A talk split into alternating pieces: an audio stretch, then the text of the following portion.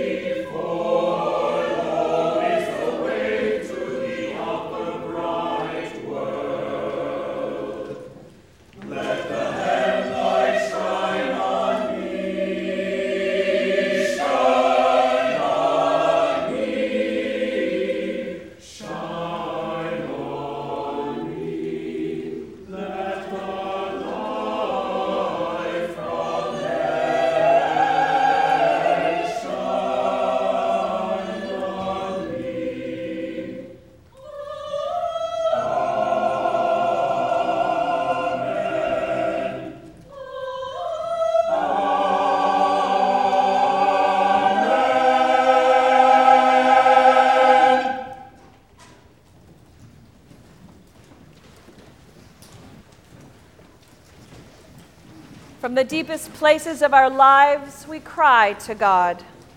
God, hear our voices. Do not be far from us. Let us not forget God's steadfast love and power to redeem. Let us wait for the Lord and hope in God's word.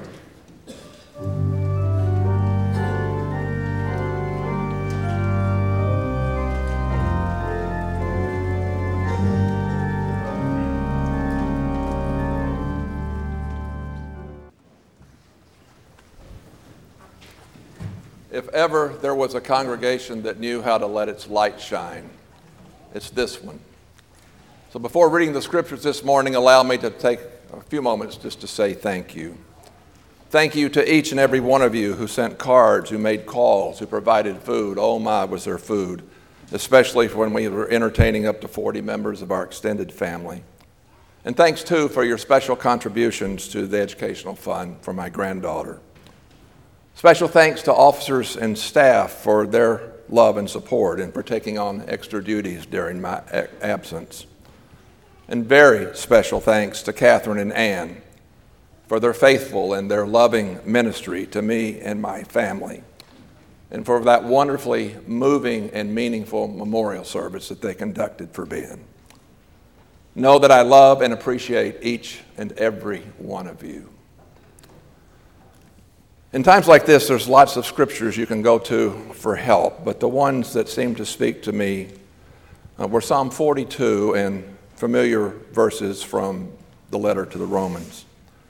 So I invite you to listen for God's word for all of us this day, and I think you can understand why I would choose these passages. As the deer longs for flowing streams, my soul longs for you, O God. My soul thirsts for God, for the living God. When shall I come and behold the face of God?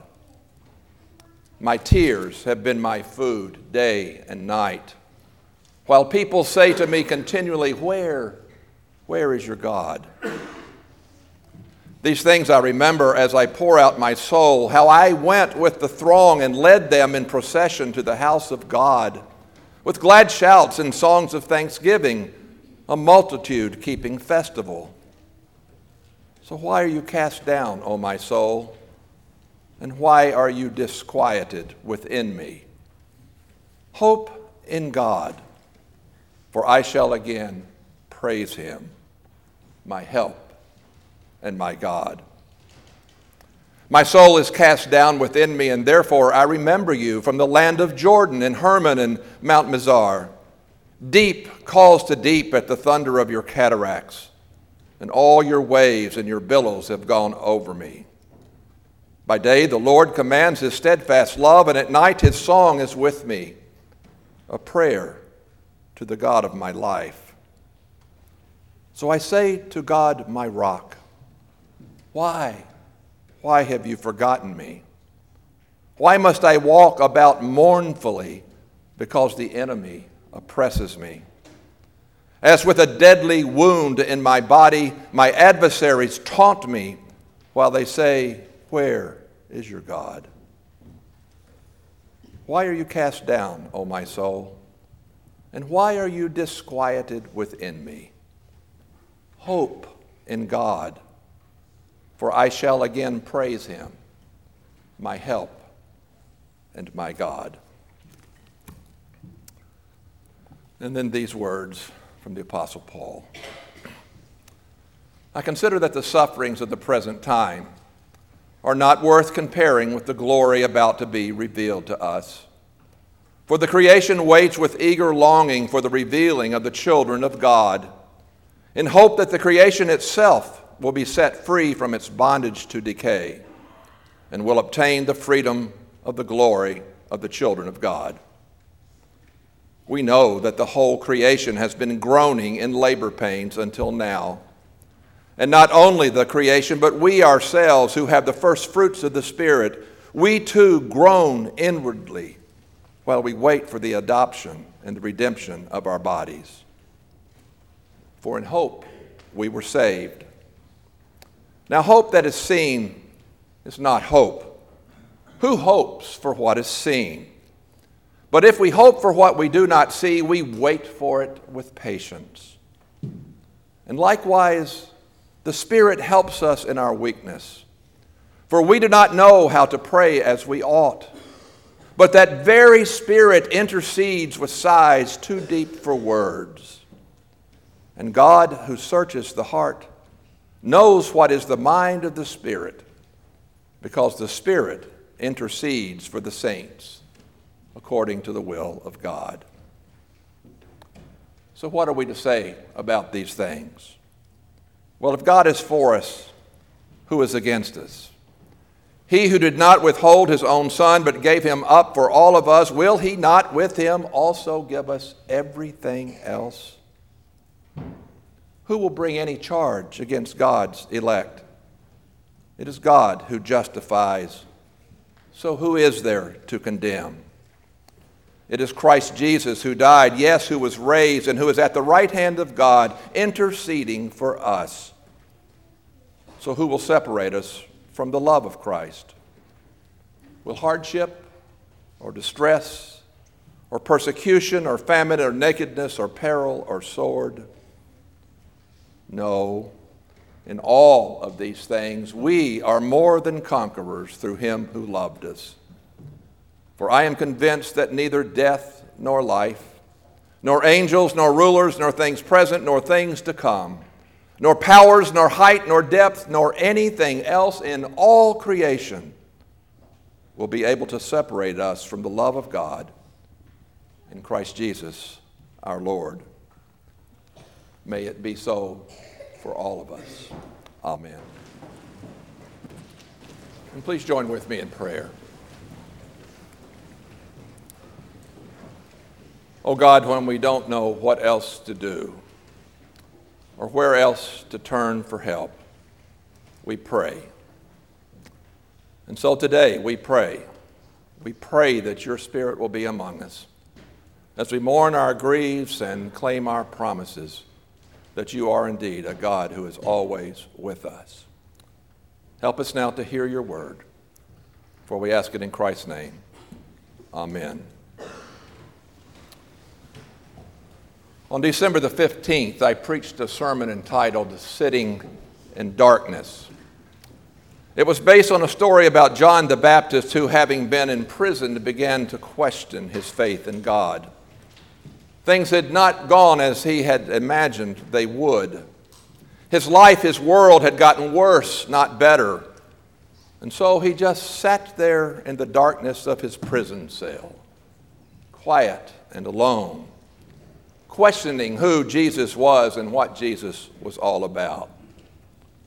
Why? Why, he must have wondered. Didn't Jesus do something to help him? As many of you will recall, I shared how much I identified with John, particularly in the darkness of December. I told you about my mother dying on December the 22nd after a difficult struggle with brain cancer. I told you about my oldest son, Rob, dying on December 19th. I told you about my daughter and her miscarriage on December 11th.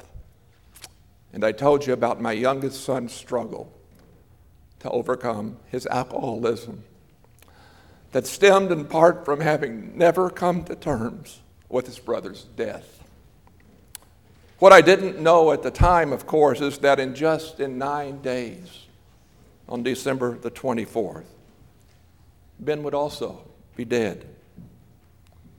Another life, another love, gone too soon.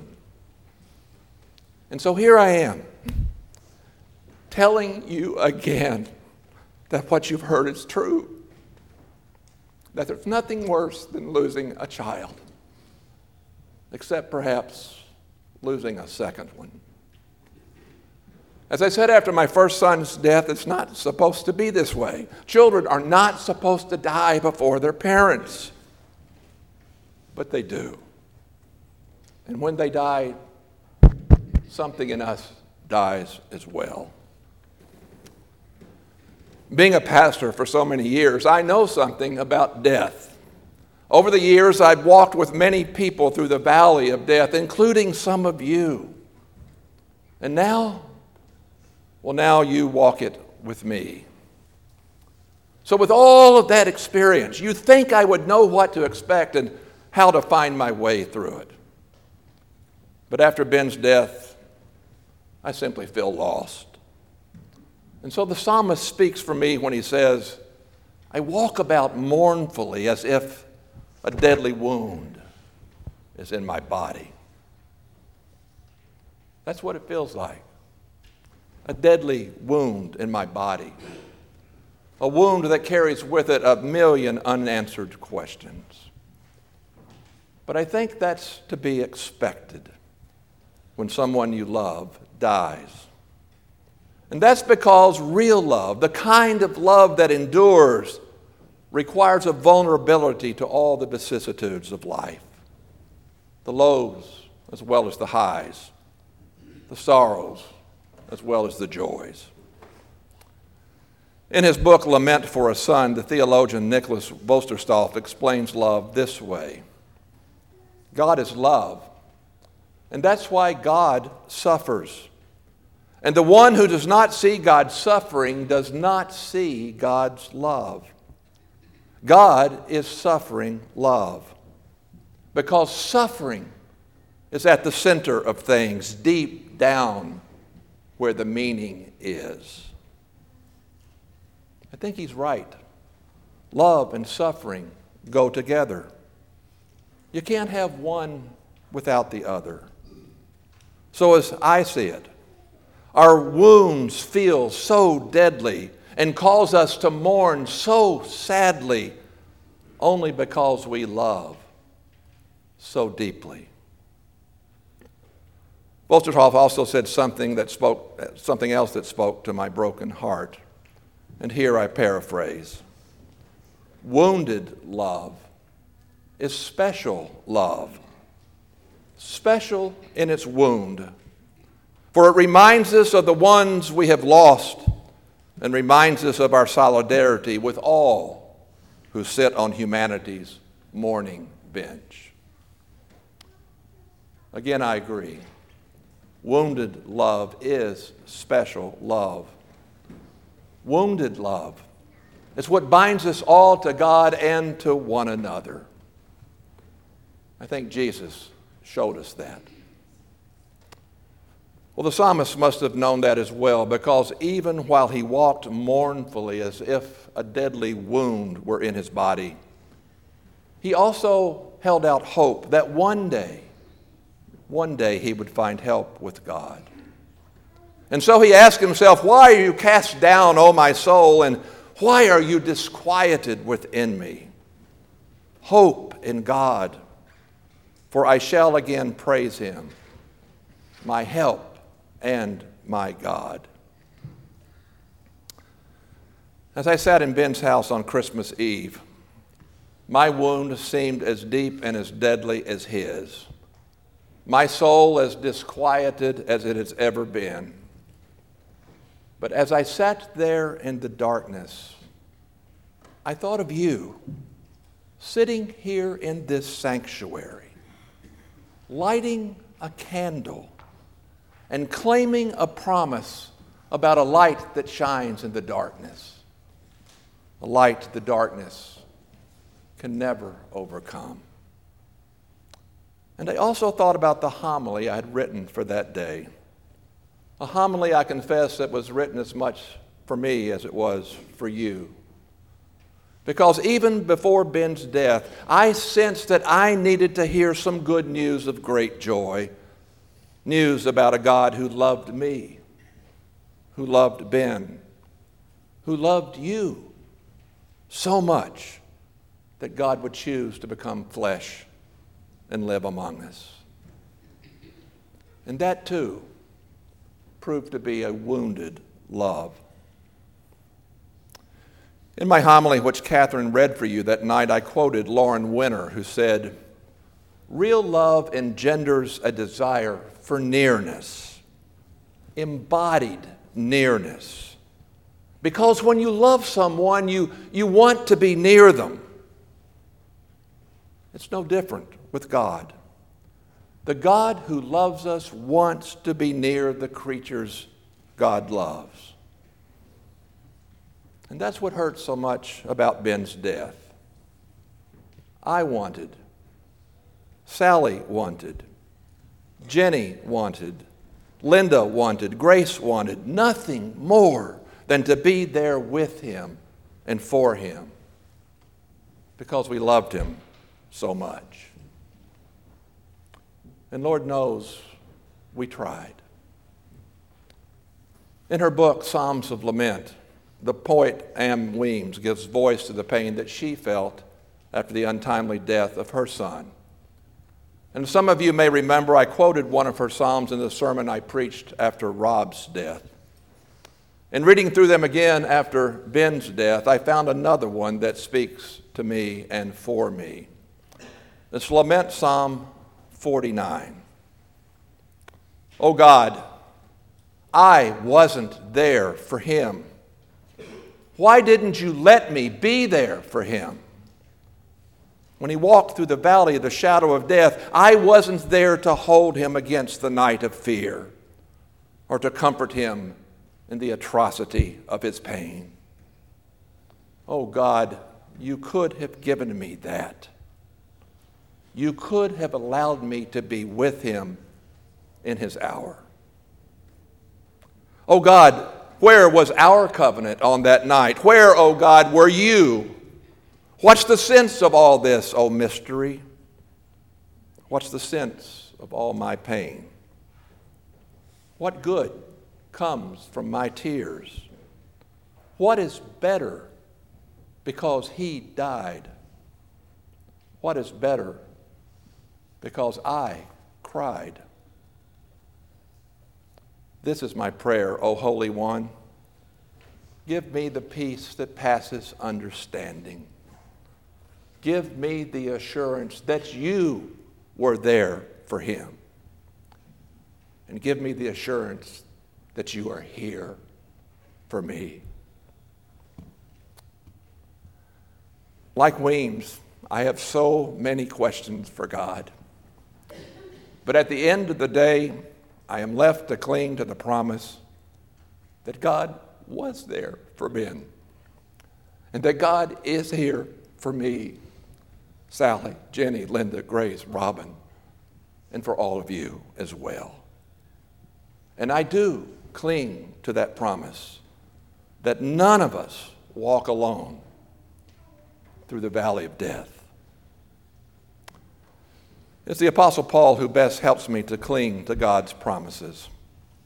Writing to people like me and like you, people who were well acquainted with suffering and death, he reminds them and he reminds us that the Holy Spirit is here sitting with us on our mourning benches, helping us in our weakness, interceding for us with sighs too deep for words, and assuring us that nothing, not even death, can separate us from the love of God.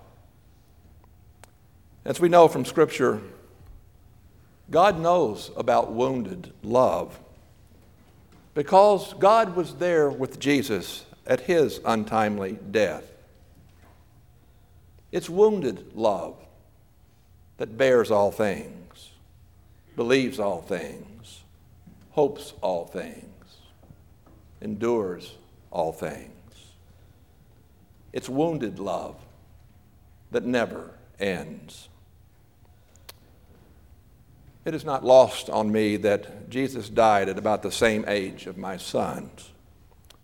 And so it comforts me to know that the wounds I carry are shared by God, as is the love I feel. And without that knowledge, I don't think I could face another day. Now, lest you think my faith is stronger than it really is, I must tell you that there have been moments, many moments, in fact, when it felt to me as if God was nowhere to be found.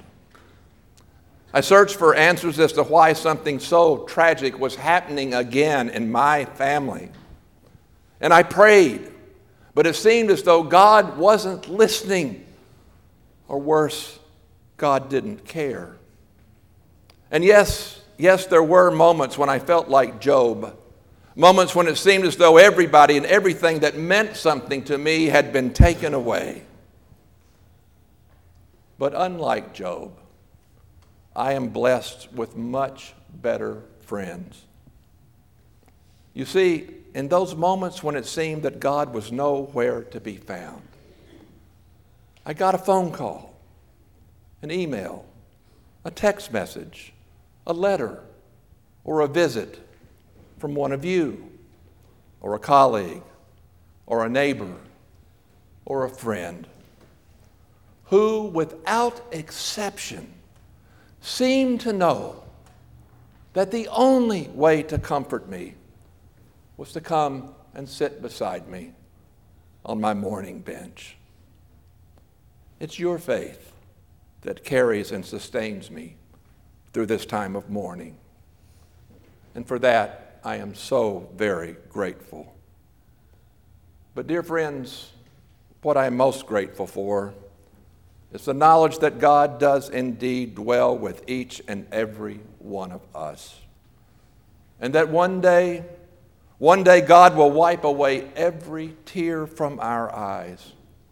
One day death and mourning will be no more, for the first things will have passed away and God will be our light.